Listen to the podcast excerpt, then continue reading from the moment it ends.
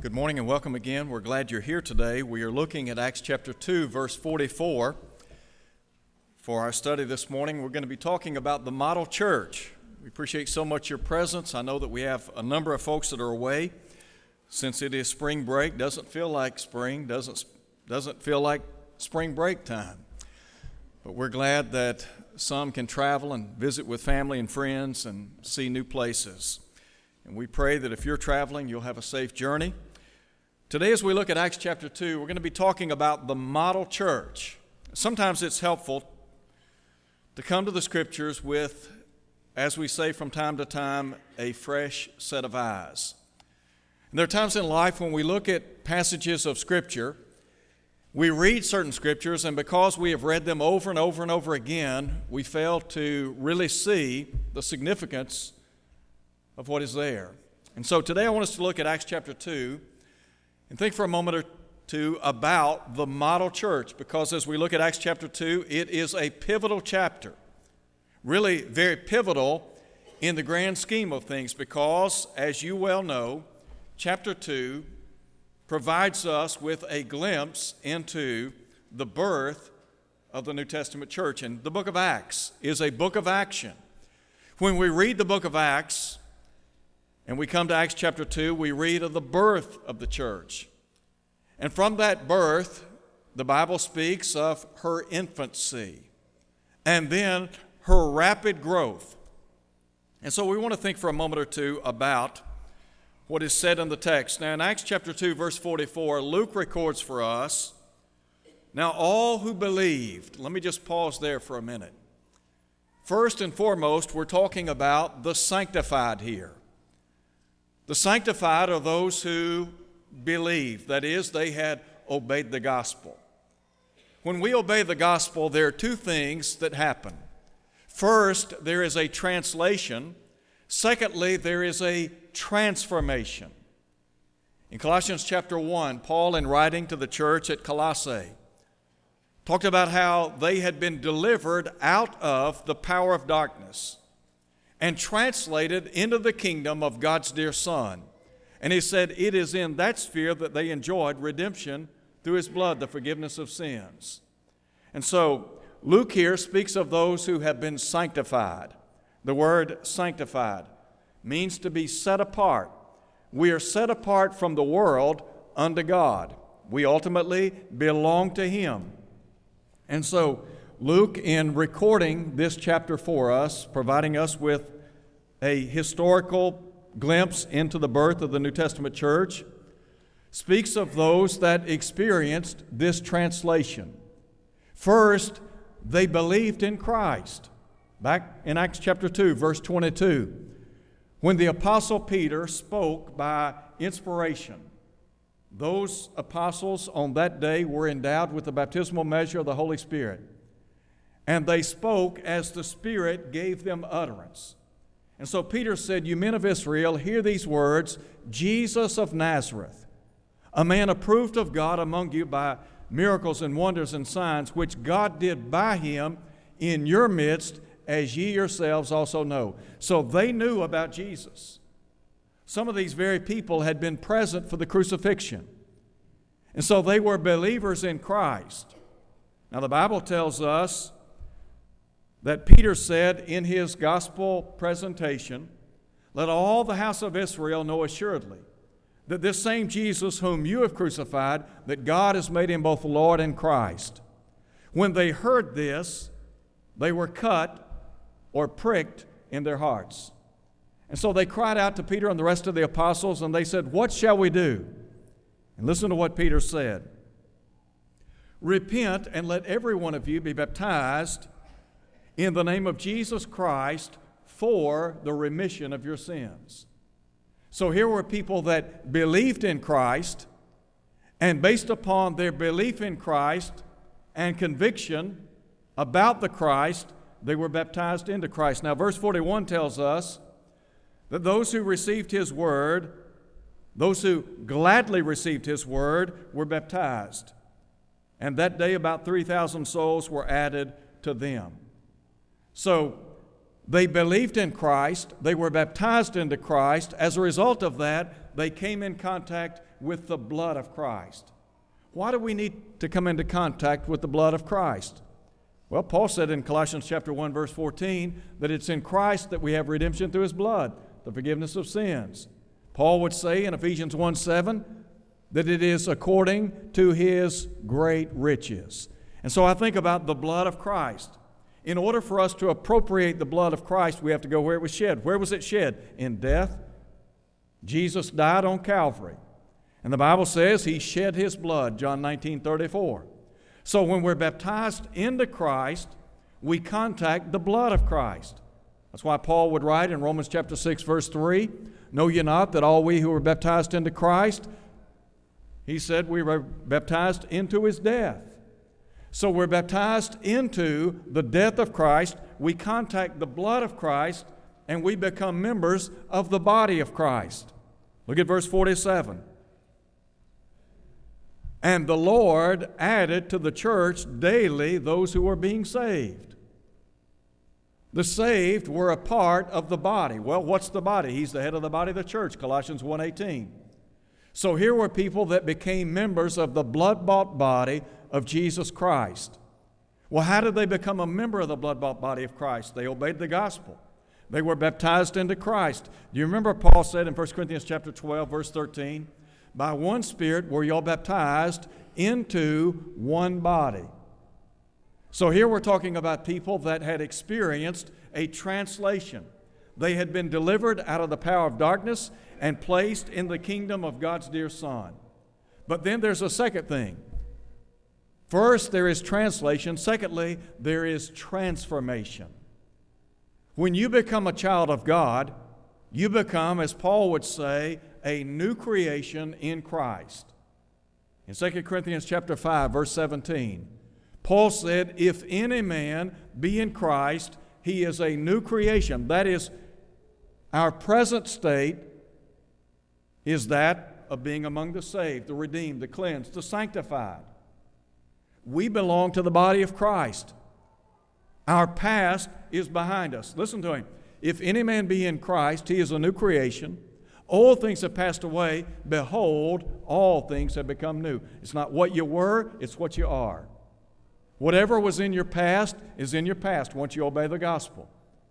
Luke, of course, recording for us those who obeyed the gospel. And they enjoyed the cleansing power of the blood of Christ. And in that state today, we can live in hope of life eternal. Now let me just make this observation very quickly. Sometimes people worry about their past, and they have this idea that there's no way God would ever forgive them. Well, Luke records for us those who were present on Pentecost Day. And Peter, in preaching the first gospel sermon, the Bible tells us he indicted them as having taken the Son of God and crucified Him. Some of these people had a part in the death of Jesus. When Paul wrote to the church at Corinth, he said, "Know ye not that the unrighteous shall not inherit the kingdom of God?"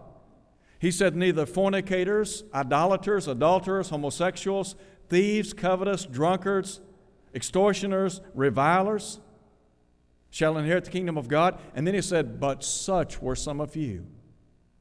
But you were washed."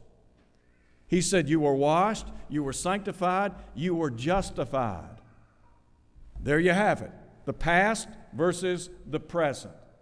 So first we think about these people as being the sanctified. Secondly, not only were they the sanctified, but they were the unified. Look at verse 44 again.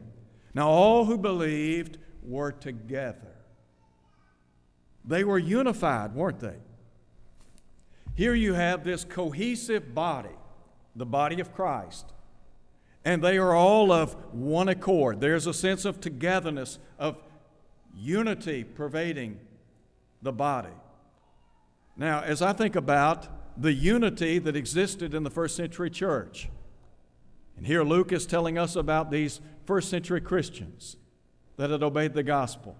They were the sanctified, but they were also the unified. They were unified in their indoctrination about the Lord. How do I know that? Well, look at verse 42. Luke said they continued steadfastly in the apostles' doctrine, that is, in the teaching of Christ. In order for us to be what we ought to be, we have to follow in the footsteps of Jesus, don't we? We have to be willing to obey His word, to do what He says. Do you remember Jesus asked the question on one occasion, "Why do you call me Lord, Lord, and do not the things which I say?" And yet Jesus would also say, in light of that, "If you love me, keep my commandments." Jesus said the acid test by which we know whether or not we're one of His disciples is if we follow in His word, John 8, verse 31. And the Lord said, "You shall know the truth. The truth shall make you free." John wrote in 1 John chapter 3, verse 4, or chapter 2, verse 4, "Hereby we do know that we know Him, if what? If we keep His commandments." So here were first century saints intent on following the doctrine, the teaching of Christ. What does that breed? Unity, doesn't it? When Paul wrote to the church at Corinth, he chided them for their division. And he said, in order to correct the division that exists among you, here's what you need. You need to all speak the same thing. 1 Corinthians 1, verse 10. So, they were unified in their indoctrination about the Lord. But they were also unified in their veneration of the Lord. Listen again to what the Bible says. They continued steadfastly in the apostles' doctrine and fellowship, in the breaking of bread and prayers. One of the things that held the early church together, their worship. Did you know that as a child of God, one of the great opportunities that we have is to come before the Lord and to worship Him, to bow in His presence, to give Him the honor, the adoration that He is due?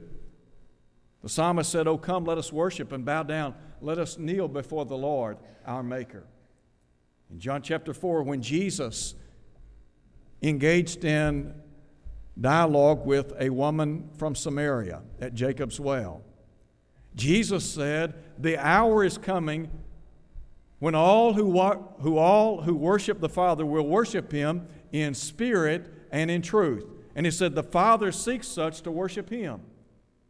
So God wants us to worship Him. These people engaged in worship to God, didn't they? They were praising God. I think about praising God corporately and also individually. Look, if you would, at verse 46. "So continuing daily with one accord in the temple and breaking bread from house to house, they ate their food with gladness and simplicity of heart." Now note, praising God and having favor with all the people. As a Christian, don't you have multiple reasons for living a life filled with joy and praise? When Paul wrote to the saints in Philippi, you think about, here's Paul, imprisoned, chained to a Roman guard. And yet here he is in about AD 62. He's writing to the church at Philippi, and he said, "Rejoice in the Lord. And again I say, rejoice." Well, why? Well, number one, because you've been forgiven. Because you're a child of God. You belong to the body of Christ. You're among the saved. And as a forgiven member of the body of Christ, you have tremendous blessings. You have all spiritual blessings in Christ, according to Ephesians chapter 1, verse 3. You're a rich person. Matter of fact, you have a fortune at your disposal because you belong to the King. And so as a child of God, Paul could say, look, as a Christian, you ought to be filled with praise and joy and adoration. Isn't it true today? You think about all the blessings and favors that you have. You have been pardoned by Almighty God. You have the peace of God. As Paul would say, it passes all understanding, Philippians chapter 4, verse 7. You have the presence of God in your life every day. Paul said in Philippians chapter 4, verse 5, "The Lord is at hand." In other words, He's nearby. And the Hebrew writer said, speaking of God, "I'll never leave you nor forsake you." So the Lord is always with you. And then you can pray to God. Peter said, "The eyes of the Lord are over the righteous. His ears are open unto their prayers." Now you tell me, as a child of God, shouldn't we be grateful? Shouldn't we live in praise and adoration to Him? Should we not come together on the first day of the week and be grateful to the God of heaven? Should we not praise Him every day that we live here on planet Earth because of all the blessings and favors that we enjoy in Christ? The answer is yes, 100 times over. So, they were unified. Unified in their indoctrination of the Lord. They were unified in their veneration or adoration of the Lord. And they were unified in their glorification of the Lord. Listen again to what the text tells us. All who believed were together and had all things in common, and sold their possessions and goods and divided them among all as anyone had need. Did you know that as a Christian you have been saved to serve? You're a servant. Paul said we have been created in Christ Jesus unto good works. In other words, we're God's masterpiece. As a masterpiece of God, what He wants is that we serve in His kingdom. The early church, what did they do? They recognized that there were needs existing among fellow Christians. And so, as the opportunity presented itself, they reached out and helped those people. Was that like Jesus? Yes. Did Jesus not say, I was hungry and you gave me something to eat? He said, I was thirsty, you gave me something to drink. I was naked, you clothed me. I was a stranger, you took me in. I was sick and in prison, and you came unto me. Jesus said, inasmuch as you do it to one of these least of my brethren, you did it unto me. The Bible tells us that we have the opportunity to serve, to help others, to be benevolent. Paul said, as we have opportunity, let us do good unto all men, especially those who are of the household of faith. In the book of Titus in chapter 2 at verse 7, Paul said that as a child of God, we ought to show ourselves as a pattern of good works. In other words, you live in such a way so that when people look at your life, they see somebody who models good works. We have been created in Christ Jesus unto good works. In Titus 2, verse 14, Paul said, be zealous of good works. In chapter 3, verse 1, he said, you be ready unto every good work. Chapter 3, verse 8, be careful to maintain good works. Do you see a theme there? What's Paul saying? He's saying, look, you've been saved. As somebody who has been saved, as a child of God, you have the opportunity to be involved in the work of the kingdom, the greatest work known to man, to be a part of the greatest institution known to man. So here were people that were sanctified. They were unified. As a result of all of that, thirdly, they multiplied. Look, if you would, at verse 47 again. It says of the first century saints, they praised God, having favor with all the people, and the Lord added to the church daily those who were being saved. Do you know why the early church grew? Do you know why when you read the book of Acts, there is this accelerated growth, and it is over and over and over again taking place? You know why that was? You know why that was? First, because there was a proclamation of the Lord. In Acts chapter 3, the Bible talks about how Peter and John healed a lame man at the gate of the temple in Jerusalem. As a result of that, they drew the ire of the Jewish Sanhedrin, the religious leaders of that day.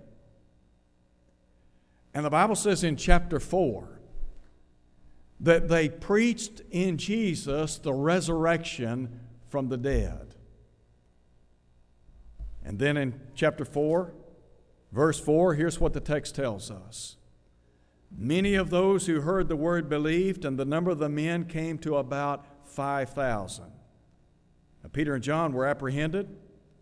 They were called on the carpet, as we would say, and they were interrogated about the healing of this lame man. And so here is the Apostle Peter, and he says in verse 12, and really he's throwing the gauntlet down here. He said, neither is there salvation in any other. There is no other name under heaven given among men whereby we must be saved. So It's not about the law of Moses anymore. It's about Jesus, the Messiah, the Christ, the Anointed One. Now look at verse 13. When they saw the boldness of Peter and John and perceived that they were uneducated and untrained men, the Bible says they marveled. Now note, and they realized they had been with Jesus. Do you know why the first century church grew at such a rapid rate? Because here was a nucleus of people that had spent time with Jesus. And because of the time they had spent with the Lord, there was a sense in which they were absolutely convicted. Undergirding that conviction, or rather, undergirding that conviction was courage. They had the courage to stand up, speak up, and shout from the housetops the gospel of Christ. The Bible tells us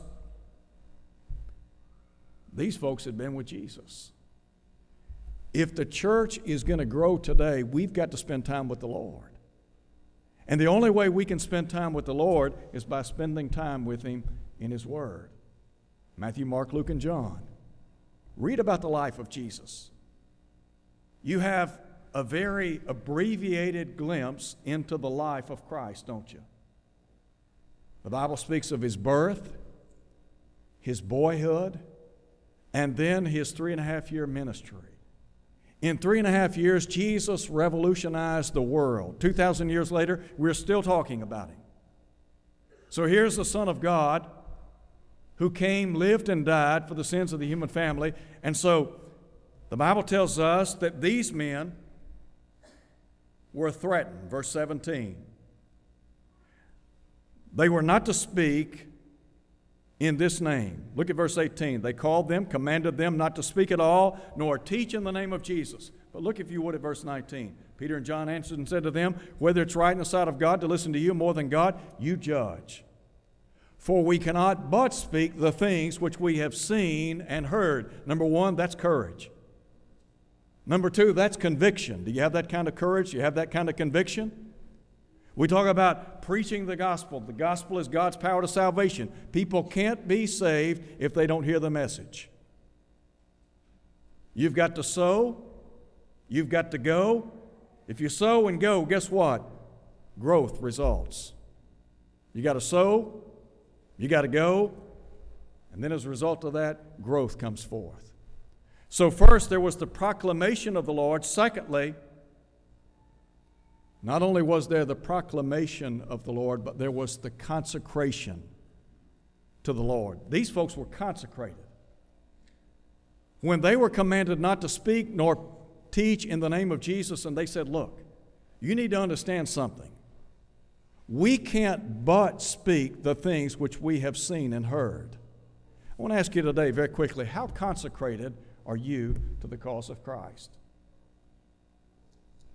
When we talk about living the Christian life, is it your life? Do you remember what Paul said in Galatians chapter 2, verse 20? It's no longer I who live, but Christ who lives in me. Colossians chapter 3, verse 4, he said, when Christ, who is our life. Do you remember Jesus said, seek first the kingdom of God and His righteousness? As a child of God, have you consecrated your life to the Lord? Have you consecrated your life to the Lord? Have you consecrated your household to Him? Joshua said, as for me and my house, we will serve the Lord. Is that you? Have you consecrated your heart to Him? Caleb said, as for me, I have wholly followed the Lord. Is that you? Have you consecrated your household? Have you consecrated your heart? What about your hands, your head? Have you consecrated your life to the cause of Christ? Now, we talk about the early church. They were sanctified, yes. They were unified, absolutely. But thirdly, they multiplied. They multiplied because of a proclamation of the Lord and because of consecration to the Lord. If we do what they did, then we become what they were. And if we become what they were, then we're pleasing to God. And if we do what they did, the church today can grow and abound. You believe that? I believe it. Why? Because that's what the Bible says. So, the model church. Something to talk about, universally speaking, the model church. Individually, are you a model Christian? When people see you, do they see Jesus in your life? Is that what they see? Do people see in your life a representation of the Son of God? Peter said that Christ left us an example that we should follow in His steps. Can you say to people today, be a follower of me, even as I also am of Christ? We read about the model church, but we need to be model Christians as well, don't we? So today I ask you, are you a Christian? Have you done what they did in the first century? What did they do? They heard the gospel. And based on what they heard, they believed in the Christ. They responded with a penitent heart. They were baptized into Christ so that they could contact the blood of Christ, whereby they were added to the body of Christ. And as Jesus said in Revelation chapter 2, verse 10, if we're faithful until death, the promise is the crown of life, the Stephanos, the victor's crown.